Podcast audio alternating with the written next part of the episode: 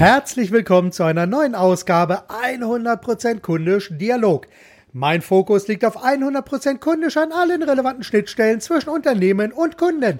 Denn letztlich geht es immer darum, Kunden auf allen Kanälen zu vermitteln, dass man sie mehr liebt als die eigenen Angebote, Produkte, Lösungen und Leistungen. Ja, und da gibt es natürlich eine ganze Menge Schnittstellen und durch meine Netzwerktätigkeiten, Podcasts, Vorträge und Publikationen komme ich immer wieder mit vielen spannenden Menschen zusammen. Und heute habe ich wieder so einen tollen Gesprächspartner, nämlich Malte Wilkes, Autor des Buches Paradigma Break, Denke niemals brav, das er gemeinsam mit Hubert Trubel ja herausgegeben hat, geschrieben hat und ja, ich denke, denken ist gut. Andere sagen wiederum, denken hilft, nützt aber nichts. Und heute erfahren wir mehr darüber, warum wir niemals brav denken sollten. Malte, bist du da? Ja, ich bin da und ganz gespannt auf unser Gespräch. Wunderbar, Malte. Das Buch habe ich ganz kurz vorgestellt. Bevor wir aber näher in das Thema einsteigen, habe ich eine Frage an dich. Und zwar sollst du dich natürlich erst einmal vorstellen. Und meine Frage lautet, wer bist du, was machst du und was haben andere Menschen davon, dass es dich gibt? Also, ich bin äh, erstmal ein Mann und ich betone das deswegen, weil mit dem Namen Malte habe ich ganz viel Post an Frau Malte Wilkes. Und ich hoffe, man hört raus, ich bin ein Mann. Ich bin Unternehmensberater seit äh, zig Jahren und Business Speaker. Das sind so die zwei Dinge und Buchautor. Ich habe auch viele Bücher geschrieben oder herausgegeben ja. und beschäftige mich aber vor allen Dingen, das muss man immer weiter sagen, mit zwei oder drei Kernthemen in Variation. Mhm. Das eine Kernthema heißt Kunden, Märkte Wachstum. Das andere Kernthema heißt Innovation, Inspiration, Kreativität. Und das dritte Kernthema heißt Leben. Wunderbar. Das passt natürlich dann absolut perfekt zum Thema des Podcasts, nämlich 100% kundisch. Da geht es natürlich auch immer wieder um die Fokussierung auf den Kunden. Es geht immer wieder um Innovationen und einfach darum, wie wir ja das Verhältnis auch zwischen Unternehmen und Kunden besser gestalten können. Also ich denke, da werden wir gleich sehr, sehr viel mehr erfahren. Ja, vielleicht mal ganz kurz ein bisschen zu deinem Hintergrund. Was hast du früher gemacht, bevor du das gemacht hast, was du heute tust? Ich merke, die Fragen werden immer komplizierter heute. Ja, ja, ja vor, all, vor allen Dingen wird die Frage so, dass ich mich kaum noch erinnere, was ich habe. Man, man, muss, man muss eben sehen, ich bin, ich bin unter anderem in eine ganz normale Lehre gegangen und dann habe ich äh, auch abends mein Abitur gemacht und habe auch abends parallel studiert und habe mich mit 25 bereits selbstständig gemacht äh, als Unternehmensberater. Und in, im Laufe dieser Geschichte habe ich viele Reden gehalten, habe versucht, auch Hunde etwas ruhig zu stellen, weil ich habe auch einen. Ja. Das ist auch alles soweit in Ordnung. Aber und dann bin ich sozusagen als Unternehmensberater, ich bin, äh, bin dann ja mit vielen Unternehmensberatern zusammengekommen, auch weil ich äh, Präsident der, des Bundesverbandes der Unternehmensberater war, bin heute Ehrenpräsident mhm. dieses Vereins, dieses Verbandes, kenne also die ganz großen Beratungen ja. genauso wie Einzelkämpfer. Und im Rahmen dieses Dings bin ich Businessredner geworden. Also mich interessieren nicht die Chaka-Reden. Mhm. Man sagt, du kannst es, du musst durchhalten und vor dir steht dann einer ja. mit einem Beweis, dass gerade, weil er kein Bein mehr hat, man es schaffen kann. Ja. Äh, nicht, so als lebender Beweis, das hat man ja mit Sportlern oder so. Ja, klar. Und mich interessiert, mich interessiert solche Reden eigentlich nicht. Die Amerikaner nennen sie Motivationsreden. Ich habe mhm. nie erlebt, dass danach einer wirklich motiviert war. Mhm. Weil es fehlt, es fehlt sozusagen das Wie des Handelns. Und ja. nur das Handeln macht es. Und unsere Kunden, das können wir ja einfach hier mal so sagen, unsere Kunden, die kannst du inspirieren, wie, die, wie du willst. Letztendlich müssen sie irgendwas finden, wo sie selber handeln können, zugreifen. Ja, klar. Das sagt die, die Engagement-Theorie, sagt, wenn er nicht zugegriffen hat, ist er auch weg. Ja, natürlich. also mal Ja sagen, muss machen und tun. Und manche Verkäufer und manche Unternehmen glauben, es reicht, wenn einer dir eine schöne E-Mail schreibt und sagt, ich finde dich herrlich. Gekauft mhm. hat er deswegen ja immer noch nicht. Ne? Ja klar, so, und natürlich. Als, und, als, und, und vielleicht, wenn ich das noch sagen kann, meine Erfahrungswelt betretet ist aus Konzernen, und großer Mittelstand. Also mich und Familienunternehmen, aber in sehr unterschiedlichen äh, Situationen, also in Situationen, wo sie eigentlich Wachstum äh, haben und trotzdem mehr wachsen wollen, das gibt's in der Tat auch, wo sie Wachstum haben wollen, aber nicht wachsen dürfen, nämlich im Konzern, kann das schon mal gebremst werden, interessanterweise. Äh, und es gibt diejenigen, die sagen, äh, pass mal auf, Wilkes, äh, es ist eine einfache Sache. In einem halben Jahr, ich überlebe nicht und wir müssen was machen. Die sind noch nicht Konkurs oder noch nicht in der Insolvenz, da gehe ich nicht rein, das ist ein anderes Geschäft, aber alles, was kurz davor ist. Und da sind unterschiedliche Maßnahmen notwendig.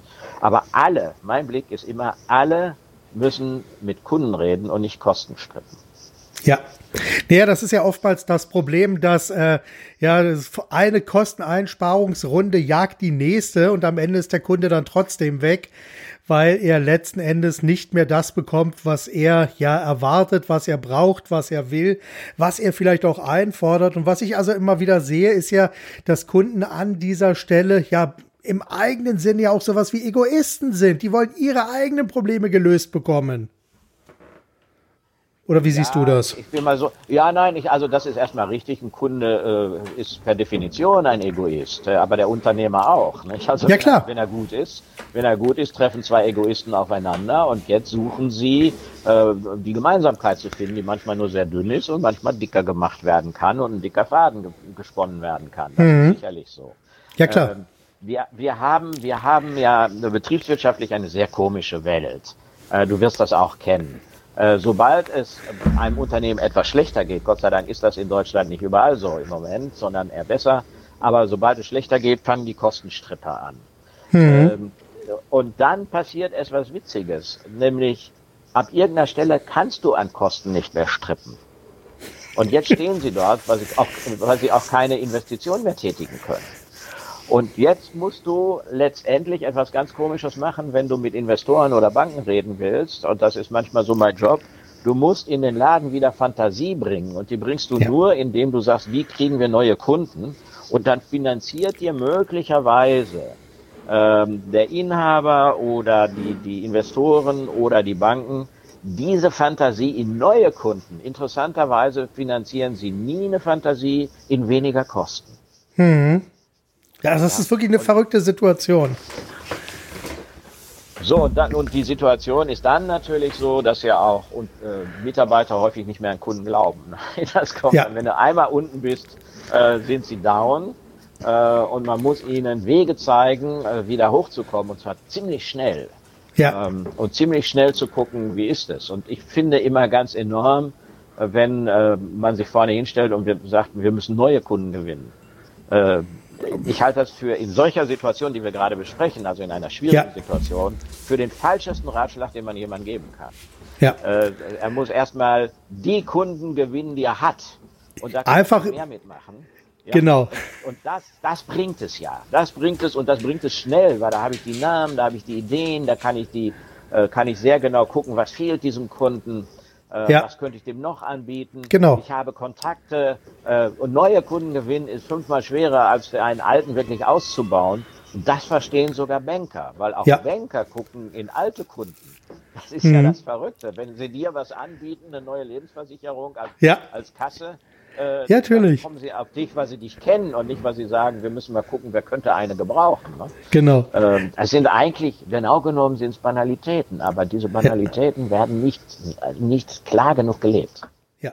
Ein Kollege von mir sagte das immer so schön, geh doch mal in deinem eigenen Kleiderschrank shoppen, bevor du dir etwas Neues kaufst.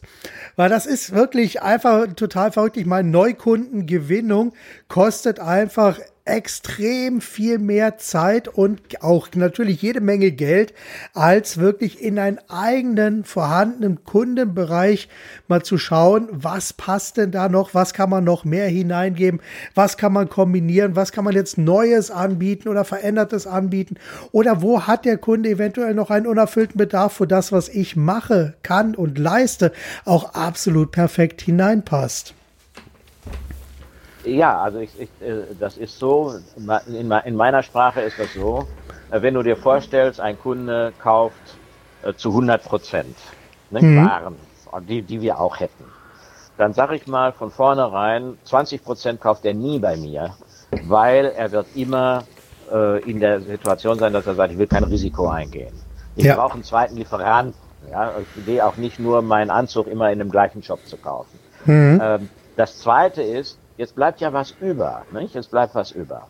Äh, also sagen wir mal 80 Prozent. Aber die kauft er auch nicht alle bei mir, dann wäre ich nämlich wahrscheinlich Weltmarktführer.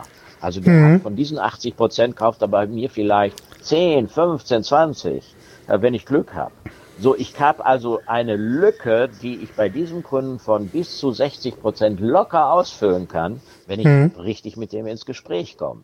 Da müssen ja. wir noch nicht mehr über neue Produkte reden, sondern über das, was ich habe. Ja. Und das ist das Verrückte. Diese Daten hat kein Mensch oder haben wenige. Ähm, das hat natürlich auch was damit zu tun. Wir beide wissen das, dass natürlich Unternehmen es sehr schwer haben, von ihren Außendiensten und von ihren Kontakten die Daten zu kriegen, weil die immer glauben, sie werden nicht entlassen, wenn sie die Daten nicht weitergeben. Hm. Was nicht stimmt. Ne? Nein, überhaupt nicht. Natürlich. Ja, was ich an der Situation, äh, jetzt, jetzt versuche ich gerade meinen Gedankengang äh, noch mal hinzubekommen. Ich bin gerade dabei, den roten Faden zu verlieren äh, ja, das Gespräch mit dem Kunden suchen, das ist ja etwas, was ich auch immer wieder propagiere, um einfach zu sagen, Mensch, red doch einfach mal mit deinem Kunden und versuch wirklich herauszufinden, was was der Kunde wirklich braucht oder wie ich auch immer so gerne sage, was hält denn deine Kunden nachts wach und lässt sie sorgenvoll an die Decke starren? Weil der entscheidende Punkt meines Erachtens ist ja hier, dass der Dialog mit dem Kunden an irgendeiner Stelle im Unternehmen ja teilweise so ein bisschen zum Erliegen kommt, sodass dann der Kunde so ein bisschen ja aus dem Fokus gerät. Und dann wird die ganze Sache meines Erachtens nach etwas komplizierter. Und das Schlimmste, was meines Erachtens nach passieren kann, ist ja, dass dann irgendwann ein Kunde mal sagt, ach Mensch, hätte ich gewusst, dass du das auch anbietest, dann wäre ich zu dir gekommen. Und oftmals entsteht sowas ja genau aus dieser Situation heraus, dass man eben nicht mit dem Kunden geredet hat. Ja, das, das auf jeden Fall. Ähm, es ist so schlimm, dass ich überhaupt nicht weiß. Ja? Ich bin überhaupt nicht weiß, dass ich das gemacht habe. Ich würde aber noch ein Stück weitergehen. Äh, wenn wir heute die Businessmodelle angucken, dann müssen wir uns von der Produktzentrierung verabschieden. Der Kunde mhm. braucht keine Produkte, sondern der braucht Gesamtpakete, inklusive Services, äh, der braucht Systemteile, die ich vielleicht gar nicht selber habe. Und unendlich viele Unternehmen denken immer noch, es reicht, wenn sie die Schraube liefern oder wenn sie die Hupe liefern beim Auto. Der Kunde will aber im Grunde genommen viel mehr von mir haben. Ja. Und auch die Services. Und es ist wirklich ein, ein ganz schwierige Weltanschauung für manche Unternehmen was bei mir nicht erfunden worden ist, liefere ich nicht, statt sozusagen dieses Paradigma aufzubrechen und zu sagen, mhm. wo sind meine Kooperationspartner, wo ich was einkaufen kann, wo wir zusammenarbeiten, wo wir gemeinsam mit Kunden anfangen, wo kriege ich Dienstleister her, weil ich ja als Produktanbieter meistens nur in Hardware denke, aber die Welt besteht aus Software. Also ja. heute ist das Verkaufen ein kooperatives Verkaufen und ein kooperatives Zusammenstellen in Businessmodellen und nicht nur so produktzentriert, sondern kundenzentriert. Genau. Sehe ich, bin ich absolut bei dir. Gab es da bei dir sowas wie ein Aha-Moment, als du gesagt hast, Mensch, jetzt habe ich so dieser, dieser, dieser Knackpunkt, der alles verändert hat?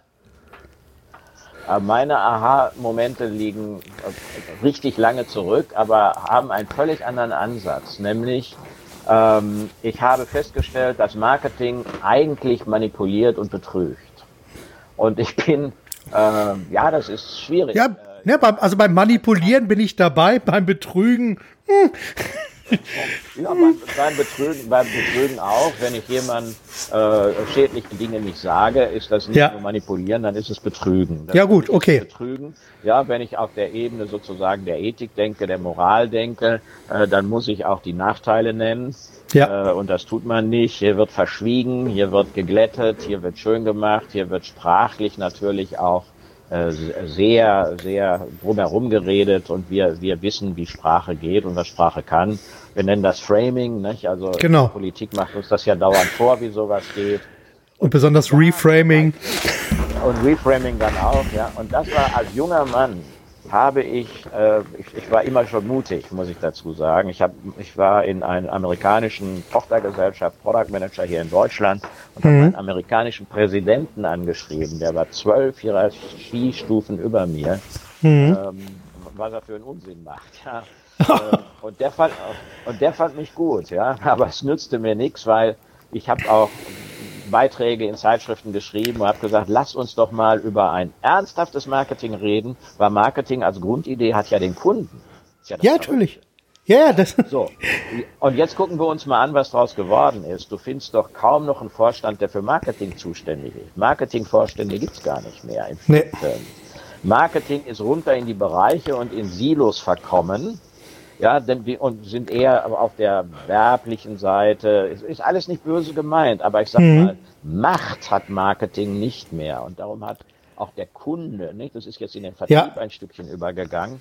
Und, und der entwischt äh, weil ja. im Vertrieb sind die meisten persönlichen Egoisten. Nicht? Das ja. ist auch nicht böse, aber das, das, das ist, das ist so trainiert. Ja. Und das sind so meine Aha-Erlebnisse, zu sagen, da müssen wir anders rangehen und wir müssen andere Systeme bauen und wir können nicht nur einfach immer mit Durchhalteparolen sagen, äh, der Kunde steht im Mittelpunkt oder wir sind kundenorientiert. Kein Mensch weiß, was das heißt, aber alle nicken ab. Ne? Mhm. Ja. Ja, das ich sag mal, das ist ja so ein bisschen das, wo ich versuche, auch in diesem Podcast so die gemeinsamen Schnittstellen zu finden, weshalb ich also auch mit Unternehmern, mit den und mit Menschen aus den unterschiedlichsten Bereichen spreche, um das, was ich so als 100% kundisch bezeichne, um das einfach mit Leben zu erfüllen, mit Inhalt zu erfüllen und mit Ideen zu erfüllen. Und ich hoffe immer, dass jeder also auch so ein paar Impulse dann mitnimmt. Und wie gesagt, dieses 100% kundisch, das ist einfach diese Fokussierung auf den Kunden, weil ich selber schreibe verkaufsstarke Werbetexte also von daher muss ich gerade so ein bisschen schmunzeln, als du das so erzählt hast. Und da, da bin ich absolut bei dir. Ich meine, dass gerne Sachen auch verschwiegen werden. Das ist etwas, was ich also nur sehr ungerne mache. Ich sage ganz klar, wo beispielsweise Werbetexte auch nicht funktionieren.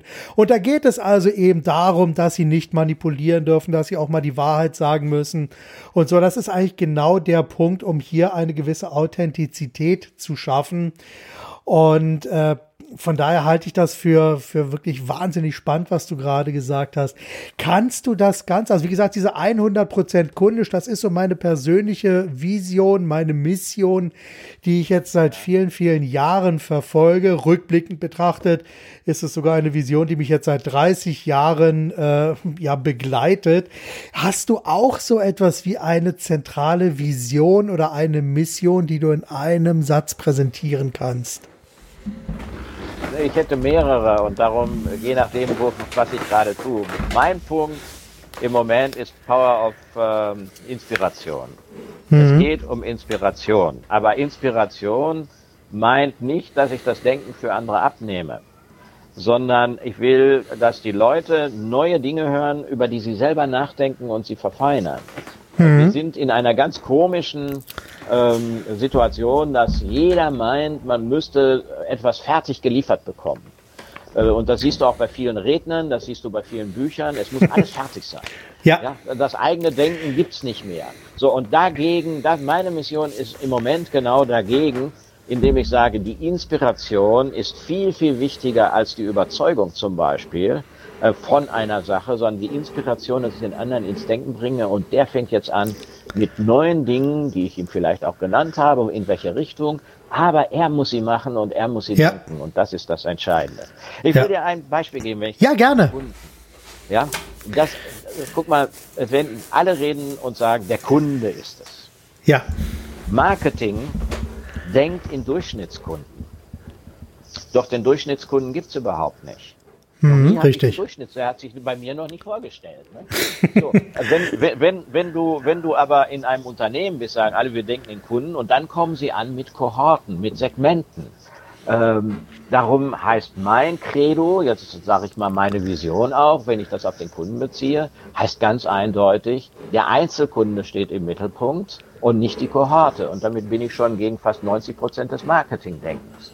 Es ja. ist ein Addieren von Einzelkunden und dann muss man gucken, was man technisch hinkriegt und wie man es rauskriegt. Ja. Das ist natürlich im B2B nochmal anders. Ja, natürlich. B2C. Aber letztendlich muss man verbieten, das Denken in Durchschnittskunden und man muss die einzelne Adresse kennen, den einzelnen Namen ja. und dann sagt mir jeder, im B2C geht das nicht und dann sage ich, weißt du, das Bonbonpapier ist von innen noch nicht bedruckt, da kann man mhm. auch eine Rückantwort kriegen. äh, also man kann, ja, also ja, es geht eine Menge mehr, als wir denken und plötzlich machen sich ganz neue Welten auf. Ja, äh, ja was das, ich... Das, das ist das, was ich, was, was sozusagen, was du gefragt hast, was ja. sozusagen meine Vision ist. Macht die neuen Welten auf. Ne? Ja, was ich spannend finde, ist ja gerade äh, die Aussage, die du äh, gemacht hast, ist, dass du ja, wenn man in Durchschnittskunden denkt, und da ist mir eine Sache äh, gerade eben wieder hochgekommen, so der Motto, wenn du in Durchschnittskunden denkst, dann bist du eigentlich auch immer nur auf dem Weg, durchschnittliche Leistungen zu liefern. Würde das so in deine Richtung gehen? Ja, das ist ja die Logik, die da drin ist. Ja. In der Sekunde, wenn jemand sagt, ja, das, das machen ja nur, das wollen ja nur drei Kunden. Ja. Und ich schneide das ab, dann, dann habe ich genau das, was die drei Kunden nie äh, ja. weil ich das ja abgeschnitten habe und nicht liefere, weil ich an diesen Durchschnittskunden denke. Mhm, das genau. ist fast auch immer ein Hindernis für Innovation und, und Forschung und etwas weiter zu tun. Eigentlich ist doch der Kunde, der eine Besonderheit wünscht, für mich der größte interessante Kunde, wenn ich sage, ich muss in Innovation gehen. Warum will der diese Besonderheit? Was ist da dran? Kann ich die liefern? Äh, was muss ich tun? Wie kann ich das kalkulieren? Und dann äh, habe ich auch Kunden in der Anfangszeit, wo ich Geld verliere, selbstverständlich. Mhm. Äh, ich, ich verbuche es dann nur unter Forschung und Entwicklung. ja. ja. Äh, ja, ja, äh, und wir brauchen auch eine andere Budgetierung. Wir brauchen, ich versteh, werde das nie verstehen, wir haben viel zu wenig Geld in den Unternehmen, was wir Risikogeld nennen. Ne? Mhm. Äh, wo wir sagen, wir probieren was aus, wir machen was. Äh, ja. Ich, ich, verstehe auch nicht die Welt, dass jetzt schon die Budgets fürs nächste Jahr komplett stehen. Äh, stell dir mal vor, es passiert was ganz Neues. Da, wo holen Sie dann das Geld her? Natürlich vom sozusagen aus den Marketing- und Vertriebsetats, weil das ja, die einzigen, genau. die so ein bisschen freier sind. Ne? So, mit anderen Worten, da beschneide ich mich beim Kunden schon durch die Art der Budgetierung.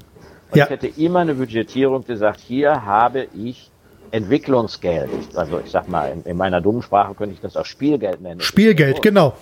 Ja, ich muss, ich, es, es muss nur sinnvoll gespielt werden und nicht ja. Roulette, ne? Das ist ja. klar.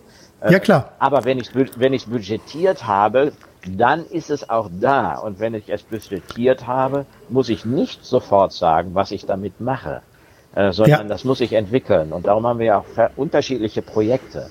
Wir haben äh, Routineprojekte. Davon gibt es eine ganze Menge. Es sind übrigens über 95 Prozent der Projekte der Welt. Äh, mhm. Wenn du reinsteigst, weißt du, was rauskommt. Wenn ja. du reinsteigst, weißt du, was rauskommt. Das ist der entscheidende Punkt. Und du hast Entwicklungsprojekte, die gehen viele Manager nicht gerne an. Das heißt, du steigst rein und weißt überhaupt nicht, wo du rauskommst. Mhm. Du weißt auch den Weg nicht, sondern in der Entwicklung musst du immer neu entscheiden. Du weißt nur, dass du nach vorne gehen willst, um einen ganz bestimmten Punkt zu erreichen, aber wie der aussieht, weißt du nicht. Ja. Und Entwicklungsprojekte kann man fast nicht budgetieren, äh, sondern man, man muss dort immer Freiheiten haben, zeitliche Ressourcenfreiheiten und sowas. Ja. Ähm, alle, alle Innovationen, die Milliarden bringen, waren Entwicklungsprojekte. Ja. Apple, ja. Ich sage nur Apple. Ich könnte genau. auch Uhu sagen. Ja, ich kann ja. auch Uhu sagen. Es ist völlig wurscht. Das sind nie Routineprojekte. Das sind die, die mit den Prozessen ankommen. Ja. Äh, Nochmal, die müssen gemacht werden. Nicht? Da wären wir beide uns ja einig. Ja, natürlich. Äh, aber sie, sie sind nicht die tragende Säule für Wachstum, sondern Nein. sie sind die tragende Säule für Kosten und Effizienz. Und ja. diesen Unterschied machen ja auch schon nicht mehr viele. Nein, natürlich. natürlich nicht. Sag mal, wo siehst du jetzt eigentlich, wenn wir so das alles mal sehen, hast du so vielleicht zwei, drei Stichpunkte, wo du bei deutschen Unternehmen jetzt den größten Handlungsbedarf siehst? Äh, ja, der, der, der, größte ist für mich die Einzelkundenorientierung. Mhm. Die Kundenorientierung. Und das nenne ich Customer Centricity. Also mhm. äh, hier werden, wir, wir, wir sind ja in einer schwierigen Welt, ich komme gleich auf weitere Punkte, aber wir sind in einer schwierigen Welt, wir sind hier in der Welt der unklaren Begrifflichkeit. Äh, nicht, wenn einer Kundenorientierung sagt, weiß ich ja überhaupt nicht, was der meint. Äh, ja. Dann müsste ich ihn erst fragen, definier das mal wenn ich, ähm, ich bin dann ausgewichen, hab, hab dann, ich konnte das Wort nicht mehr hören, jeder sagt mir Kundenloyalität, nicht? und ich weiß das dann alles nicht so. Also ich bin dann naiv eigentlich. Mhm. Äh, und und dann, dann bin ich in die USA und habe dort mit Professor Peter Feder, der hat gesagt, Marketingleute haben immer geirrt. wir müssen Customer Centricity machen. Und den habe ich genutzt. Jetzt wird er leider, dieser Begriff, also ich bin mit Sicherheit einer der ersten, der den hier intensiv angewandt hat mhm. Deutschland, weil da die Einzelkundenorientierung drin steckt. Das ist der entscheidende Punkt dabei. Und das Aus- und das Gesamtunternehmen auf Einzelkunden das Gesamtunternehmen ist also nicht nur Marketing, Vertrieb, Werbung, sondern auch Produktion auf Einzelkunden. N gleich eins ist die Zukunft. Ne? Nur mhm. Automobilhersteller lernen das gerade noch mühsam. äh, ja. Im, im, im, ja, ja. Aber wenn, sie, wenn du genau nimmst, äh, stellst dein Auto zusammen und es ist N gleich eins, wenn er aus ja. 3000 verschiedenen Stellen. Das ist eine Art genau. von modularisierter Produktion. Viele können sich das gar nicht vorstellen, aber das ist die Zukunft sein, wenn du einen Anzug kaufst, der wird zusammengestellt aus verschiedenen Sachen. Ja. Äh, also auch das ist äh, natürlich Einzelkundenorientierung. Das Findet das, wo deutsche Unternehmen besonders, und jetzt sage ich mal der deutsche Mittelstand und besonders die, sag ich mal, ingenieursgetriebenen Unternehmen, und das sind die meisten Deutschen, mhm. wir sind ein ingenieursgetriebenes Land, wo die Absolut. mehr mit tun, mit, mit einem Change-Prozess äh, und wo man viel reden muss und wo man viel auf das gesamte Haus zusammenbringen muss. Das ist für mich so ein Punkt, wo man sagt, das muss nach vorne. Das ja. zweite, du hast mich nach zwei gefragt. Genau. Da komme ich jetzt mal, jetzt komme ich mal auf mein Buch. Ähm, was mir aufgefallen ist, dass viele Leute glauben, dass Brainstorming was ganz Tolles ist. Das mhm. habe ich auch lange geglaubt und habe auch Brainstormings gemacht und hab, war total enttäuscht, wie wenig da immer rauskommt. Okay. Äh, so, ja, ja, und inzwischen gibt's unendliche Untersuchungen darüber seit den 50er Jahren, dass ja. ein Brainstorming mit einer Gruppe weniger bringt, als wenn du jeden Einzelnen im Kämmerchen befragen würdest. Das weiß man seit 1950. In jedes mhm. Unternehmen, in das ich gehe, sagt irgendeiner, lass uns doch mal ein Brainstorming machen. okay. Und, in, in, und, inzwischen habe ich ja eine bösartige Methode. Ich schreibe vorher auf, was rauskommt. Ah, schön. Heimlich. Ja. ja. Und dann klebe ich den hinterher an und sage so, jetzt wollen wir uns mal gucken, haben sich diese, sag ich mal, äh, mit acht Leuten, eine Stunde, hat uns dieser Manntag jetzt genug gebracht. Ja. Äh, man muss ja so, und dann stelle ich fest, eigentlich habe ich, habe ich mehr Punkte vielleicht sogar, als die Gruppe zusammen hatte. Ja. So. Äh, und ich habe mich lange gefragt, wie kommt sowas? Was passiert dort eigentlich? Und mir ist klar geworden, dass wir in äh, zwei komischen Sachen leben. Erstens, wir leben in einer Weltanschauung mhm. äh, und nicht in objektiven Welten. Nicht? Also wir haben drei verschiedene Welten, die wir zusammenbasteln, nämlich die objektive Realität, dann aber auch so eine intrasubjektive, ich könnte sagen, eine, an die ich glaube, mhm. die ich nur mit mir ausmache, und eine dritte, die ich mit anderen ausmache, die intersubjektive Realität, also was ich mit anderen teile. Mhm. Das bastel ich zusammen zu einer Weltanschauung. Ja. Glück habe ich, Glück habe ich, wenn diese Weltanschauung, die ja sowieso schon aus Geschichten, Mythen, Daten und Zahlen besteht, wenn ich die mit einem anderen teile, sobald wir das machen, zwei Weltanschauungen, die sich teilen, nennen wir Paradigma. Ja. Aber jetzt haben wir einen Nachteil. Zusammen können wir nur in diesem Paradigma denken. Wir können es nicht mehr auflösen. Ja. Äh, Ne? Und jetzt können wir nur innerhalb dieses Paradigmas können wir jetzt eigentlich nur verändern. Das heißt, den äußeren Rahmen kann ich nicht verändern. Auch seit den 70er Jahren wunderbar untersucht von Thomas Kuhn. Und äh, darum eben auch mein Buch Paradigma Break. Wir müssen es aufbrechen. Ja. Und das hat immer was mit anderen Menschen zu tun und nicht nur mit Denken. Letztendlich mhm. ist es auch eine Verhandlung, die wir betreiben. Wir verhandeln eigentlich immer und müssen gucken, obwohl du ein anderes Paradigma hast und ich ein anderes, finden wir irgendwo durch mühsame Arbeit einen ersten Weg, uns zu verstehen.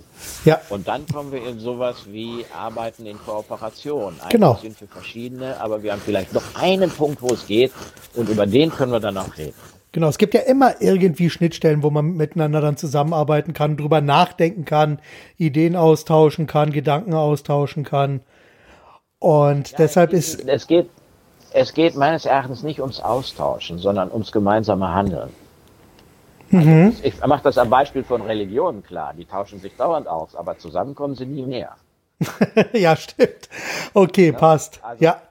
So, ne? Das, also warum? Weil, weil in der Sekunde, wo so ein Paradigma oder eine Weltanschauung zur Ideologie wird, mhm. oder Punkte da drin zur Ideologie. Nicht? Und die, stehen dann ja auch vor dir und sagen, auch politisch zum Beispiel, Deutschland ist total überfremdet. Da kannst du so viel objektive Fakten liefern, ja. wie du willst. Ja. Die intrasubjektiven sieht er anders und er hat auch Recht für sich.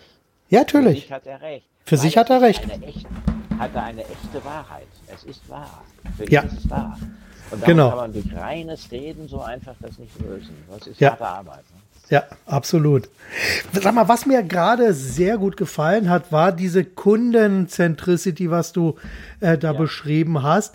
Und mir ist da eine Sache gerade aufgefallen, weil ich habe ja hier vor mir äh, so wunderschön eben meine Gesprächsnotizen, meine Audioaufnahme liegt vor mir. Und ich habe natürlich auch ein offenes Fenster von Amazon. Und ich finde, dass gerade Amazon ein sehr gutes Beispiel dafür ist, wie Kundenzentrierung da funktioniert, denn sie haben natürlich ein sehr, sehr breites Angebot, aber aufgrund der, des, des technischen Unterbaus und natürlich auch aufgrund der gesammelten Daten wird hier versucht, doch ein sehr maßgeschneidertes und auf den Kunden, Klammer auf, in dem Fall natürlich auf mich, Klammer zu, zugeschnittenes Angebot zu präsentieren. Siehst du das auch so?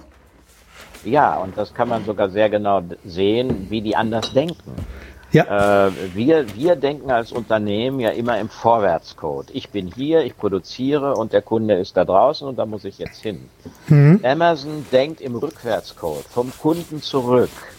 Und das ist ein, das ist ein unendlich metaller anderer Vorgang. Der sagt, dieser Kunde, was habe ich gelernt? Äh, jetzt lernt er das technisch, aber das könnte mein Außendienstler auch lernen. Dieser Kunde liebt Fantasy-Romane. Mhm. Also biete ich ihm das an. Nicht? Und dann ja. sagt er aber gleichzeitig Schmierseife. Äh, habe ich zweimal gesehen, der muss einen Holzfußboden haben oder sonst ja, was. Also genau. ich mal, willst, ne, sowas. Das heißt, der guckt vom Kunden zurück und ja. das ist, das nenne ich den Rückwärtscode. Und der mhm. Rückwärtscode, den muss man in einem Unternehmen etablieren und das ist eine bestimmte Sichtweise und das sind bestimmte Techniken. Äh, aber darum ist Amazon so weit vorne, weil ja. sie gar nicht sagen, ich habe ein Produkt. Äh, ja. Du kannst so viele Produkte da einstellen, wie du willst, die werden nicht verkauft, nicht? auch als Händler. Ja. Sondern nur dann, wenn die Verbindung zum Kunden geschaffen wird. Und zwar genau. zum einzelnen Kunden, aber bei dem das dann hochpoppt. Ne? Und bei deinem Nachbarn, der das alles nicht hat, poppt das nicht hoch, sondern was anderes. Das ist der Rückwärtscode. Und ja. das ist ähm, eigentlich, wo der Kunde sagt, jetzt ist, ich verstehe, ich, ich, es geht um mich. Hm, genau. Und das wird ja auch bei anderen Unternehmen, also Zalando probiert das, About You äh, probiert das, in ihren Apps genau das auch abzubilden, dass sie einfach den Kunden immer besser verstehen wollen, um dann auch die Angebote, die Vorschläge, die Kombinationsmöglichkeiten immer mehr auf den Kunden eben zuzuschneiden, sodass an dieser Stelle natürlich auch die Informationen, die über den Kunden gesammelt werden, auf der einen Seite natürlich extrem wertvoll sind. Aber auf der anderen Seite, wir haben ja jetzt so seit der 25. Mai diesen Jahres so die Sache mit der Datenschutzgrundverordnung, da, äh, wo dann eben viele auch sagen, meine Daten gehören mir. Wie siehst du das? Also jetzt gerade den Umgang mit den ja doch sehr persönlichen Daten, die dort gesammelt und genutzt werden und wie ist da deine Meinung zu? Ja, also erst erstmal finde ich das richtig, dass meine Daten mir gehören. Ja. Äh, und äh, selbstverständlich sind wir in so einer Übergangszeit, wo noch ein paar Fehler passieren. Das ist auch völlig normal. Klar. Also da sollte man sich auch nicht aufregen. Äh, die Systeme sind kompliziert und äh, ich sehe das auch am Mittelstand, vielleicht sogar bei mir selbst auch manchmal, wo ich dann sage, na ja, also wie kommt jetzt das dahin, ja, wo, wo ich das selber gar nicht vermutet habe. Das ist alles möglich letztendlich stehe ich dafür, dass man sagt, frag deinen Kunden. Ja. Der Kunde gibt dir ja mehr freiwillig, als du denkst. Ja. Das haben wir schon gelernt, wenn ein Außendienstler zu einem Kunden kommt, in einem Unternehmen und fragt den einfach, wo ja. kaufen Sie noch ein? Ja? Äh, genau. Wer ist mein Wettbewerber? Äh, dann denken immer alle, ja, der wird das nicht sagen. Ich kann auch, ich muss ihn ja auch nicht direkt fragen, ich kann erst mal sagen, äh, habe ich bei Ihnen 10% oder 20% des Umsatzes, den Sie vergeben? Der sagt mhm. mir da schon was. Und im Laufe der Zeit habe ich dann auch ein klares Bild. Also Transparenz, Fragen, ja. ist alles gut. Ne? Das passiert. Ja. Ähm, ich würde gerne nochmal anknüpfen an den Punkt, wo wir von Amazon kommen. Ja. Ähm, die B2B-Leute glauben, also glauben immer, dass äh, sie so viel ja gar nicht machen können. Ich glaube, wir kriegen Hybrid-Kommunikation.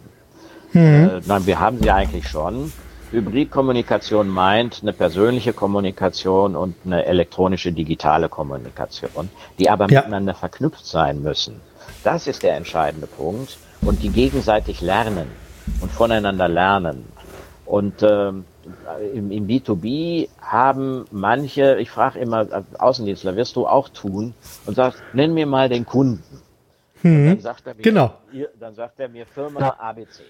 Ja. Und dann sage ich, ja, ich meine ja nicht die Firma. Ich weiß gar nicht, ob eine Firma ein Kunde sein kann. Nenn mir doch mal, einen, nenn mir doch mal den, deinen Gesprächspartner. Dann genau. sagt er mir der und der. Ne? So, ja. dann sage ich, glaubst du, dass der alleine bestimmt? Ja. Es gibt nicht nur ein Buying Center, es gibt auch ein Selling Center. Und diese mhm. beiden Sachen harmonieren nicht zusammen. Ich weiß zu wenig vom Kunden und als Außendienstler häufig noch nicht mal, ähm, wer zum Schluss der Nein gesagt hat weil der nie mit ja. mir gesprochen hat. Ja? Der Neinsager ja. ist nämlich der im Hintergrund und sagt, nee, eigentlich doch nicht. Ne? Ja, ja, genau. Ähm, mit dem spreche ich eigentlich nicht. Aber es gibt auch ein Selling Center. Also wenn, wenn, das, das merkt man an einer Stelle, wenn ein Unternehmen nicht gut ist und ähm, der Kunde ruft dauernd an, dann stellt man plötzlich fest, der kennt sich in der Produktion oder im Versand besser aus, weil mhm. er über seinen Außendienstler oder Vertriebler gar nicht an die richtige Stelle rankommt. Und dann hat er sich so lange durchgefragt, bis er nachher immer direkt anruft und sagt, geht die Lieferung heute noch raus. Ja. Was, was, ja völlig bekloppt ist. Ne? Ja, klar. Das Selling, das Selling Center sagt für mich eben auch, so wie ich auf der einen Seite alle kennen muss, mhm. muss ich auch bei mir alle auf diesen Kunden einrichten. Und das ist vielleicht auch der in der Produktion, der im Versand, äh, die auch die Adressen haben müssen, die auch direkt anrufen. Dann habe ich die Techniker, die was machen. Die besten Verkäufer eigentlich werden aber immer nur unter Serviceleute gesteckt. Äh, das matcht noch nicht genug zusammen und da sehe ich, ja, man muss ein bisschen mit den Daten umgehen, aber äh, mhm. Alle Seiten sind interessiert, dass was läuft. Ja. Also ich bin doch nur gegen meine Daten, wenn ich und dass die irgendwo sind, wenn ich eigentlich nichts davon hab. Genau. Äh, ne, und, und, nur voll gebraselt wird. Also so gesehen ja. sehe ich das nicht so gefährlich wie viele, genau. sondern letztendlich, letztendlich, wenn Menschen sagen, ich interessiere mich für diese Produkte, dann muss ich auch ein paar Sachen ja, abgeben genau. Äh, und, und ein paar Vorteile kriegen. Kein Problem also, sehe ich. Also ich habe selbst mal in einem Vortrag so die These aufgestellt, dass es irgendwann mal zur Pflicht wird, äh, so, solche und solche Daten rauszugeben, um eben hier Werbung maßgeschneidert dazu zu stellen, um eben hier allein schon aus Gründen der Nachhaltigkeit äh, ja effektiver zu sein. Also das, das ist einfach, ich meine, wie viel Werbung, wir, wir haben das ja, ich komme ja aus dem Bereich der klassischen Werbung und ich sehe es ja heute auch noch, meine Papiermülltonne steht also quasi direkt unter dem Briefkasten. Ich meine, mittlerweile ist es nicht mehr so schlimm, äh, aber noch vor 10, 15 Jahren, wenn man da den Briefkasten aufgemacht hat, da ist erstmal 80 Prozent direkt in die Tonne reingefallen, weil es schlicht und ergreifend Werbung war, die mich überhaupt nicht interessiert. Das ist einfach Müll, was da produziert wurde. Das hätten die also auch direkt ab Werk gleich in Papiermüll verarbeiten können oder noch besser, erst gar nicht produzieren dürfen. Ja, so, und, und aber da würde ich, da würde ich gerne mit dir ein paar Sachen unterscheiden.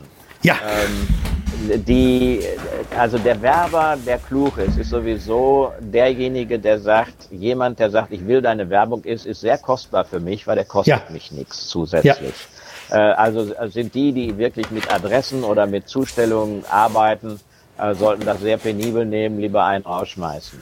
Ja. Was unser Müll, was unser Müll ist, ist ja Massenwerbung mhm. für die Haushalte.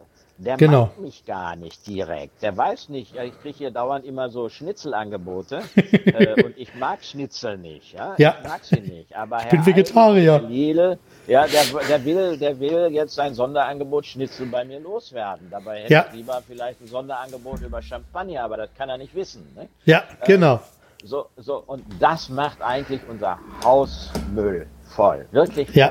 Dann kommen noch diese, diese Zeitungen, äh, die ja nur da steht nichts drin, wo du im Grunde genommen ein paar Anzeigen, äh, Lotti sucht Fritzchen, äh, genau. irgend sowas da drin ist und die verkaufen die und äh, was an Content drin ist, ist eigentlich auch Unsinn. Das, das ist beliebig. unseren wirklichen Müll. Aber ich sag mal, der Werbemüll, finde ich, der ist immer klüger geworden. Der hat Ja. verstanden, wenn ich eine teure Broschüre mache, dann werde ich die auch nur dorthin schicken, wo ich annehmen kann, wo ich eine sehr Ja. gute Verbindung habe, Ja. dass der jetzt gerade auch ein neues Auto sucht oder dass der das macht oder das macht.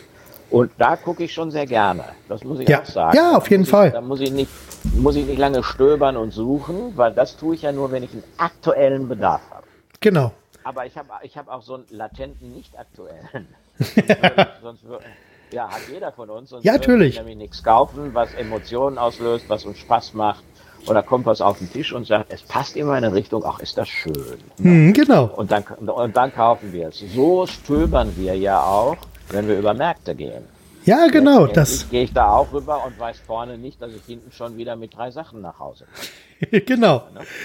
Wunderbar. Oh Mann. Ja, wunderbar. Das gefällt mir wirklich sehr, sehr gut. Pass auf, ich gucke gerade so ein bisschen verzweifelt schon auf die Uhr und sehe, dass wir also jetzt schon knapp rund 40 Minuten runter haben. Lass uns an dieser Stelle einfach mal so ein bisschen den Sack zumachen. Ich habe, Du redest zu viel, ne? daran liegt das. ja, wir reden beide zu viel. Das, das ist das Problem. Aber macht nichts, macht nichts. Also ich sag mal, ich habe auch Interviews, die deutlich über eine Stunde gingen. Auch das kann passieren. Aber die meisten joggen immer nur 45 Minuten. Also von daher müssen wir das schon hinkriegen. Pass auf, ich stelle dir noch zwei, drei kurze Fragen und dann bitte ganz kurz eine Antwort darauf. So, dann lass mich mal ganz kurz dahin gehen. Okay, lieber fehlerhaft gestartet oder perfekt gezögert?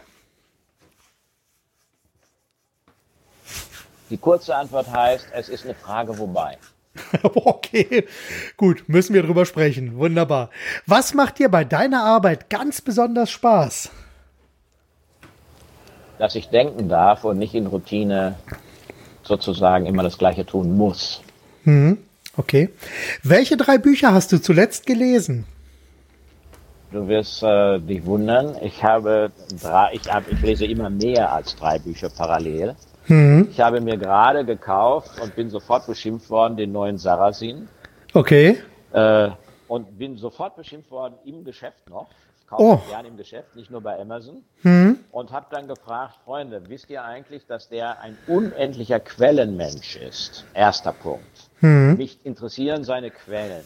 Aber Ja. zweitens, ich muss seine Schlussfolgerungen doch überhaupt nicht nachvollziehen. Ja. Äh, insofern interessiert mich, wie er argumentiert. Und ich weiß jetzt schon, dass seine Schlussfolgerungen, die bekannt geworden sind, nicht meine sind. Ja. Äh, trotzdem will ich es lesen. Das Ja. interessiert mich sehr. Ne? Gehört ja auch dazu irgendwie. ja. Gehört ja mit zur Meinungsbildung.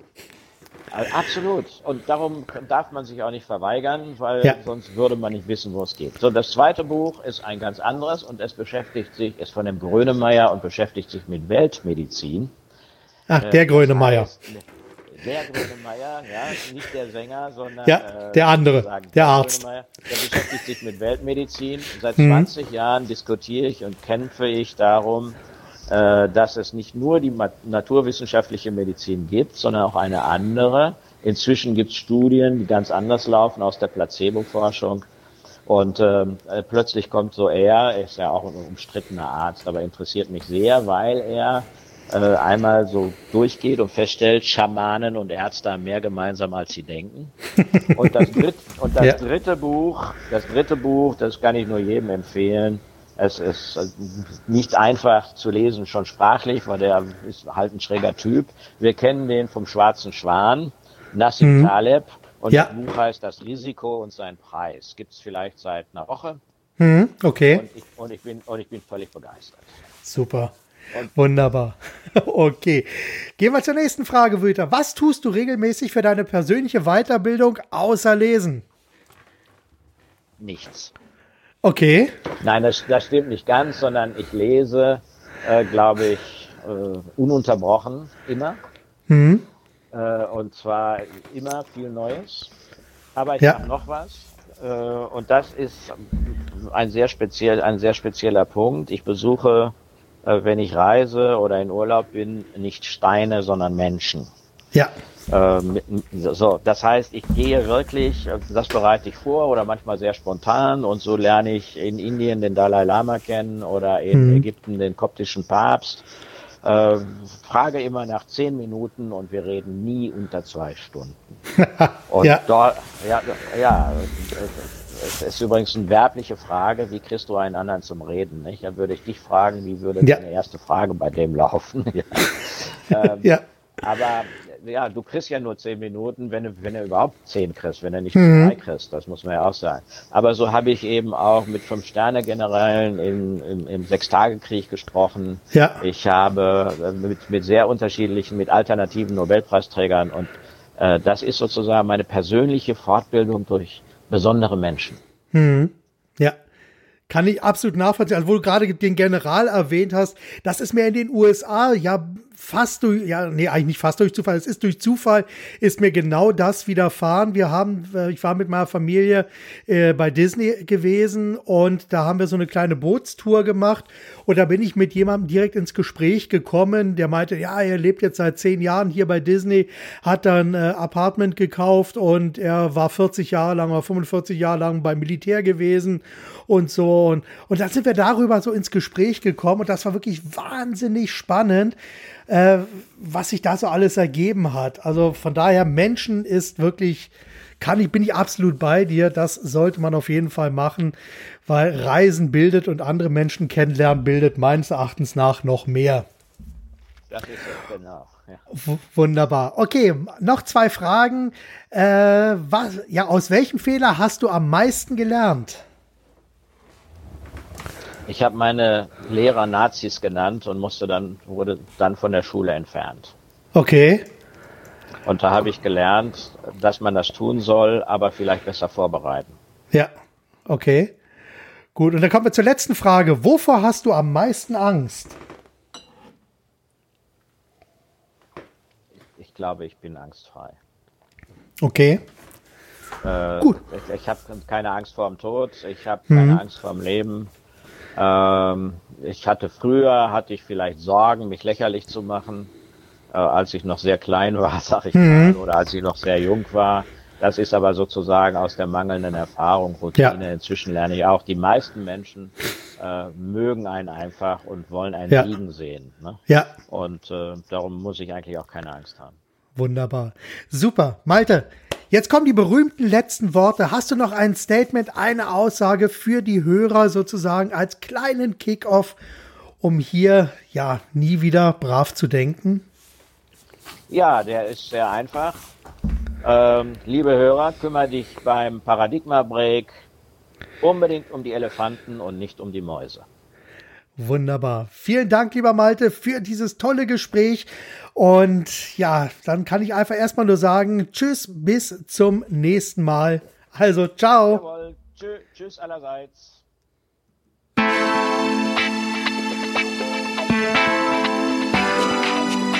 Ja, und das war's wieder für heute. Vielen Dank, dass ihr euch Zeit für diese Ausgabe genommen habt und danke auch dafür, dass ich bzw. wir ein Stück weit euch mit Ideen und Inspirationen begleiten durften. Weitere Informationen zu diesem Podcast und alle weiterführenden Links gibt es natürlich wie immer in den Show Notes. Und zum Schluss habe ich natürlich noch eine klitzekleine Bitte.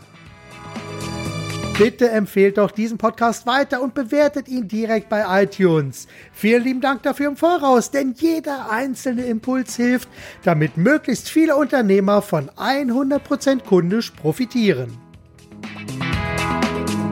Bis zum nächsten Mal, seid 100% kundisch, denkt mit eurem Herzen, gebt alles und vor allem macht es richtig gut. Euer Marc Perl Michel.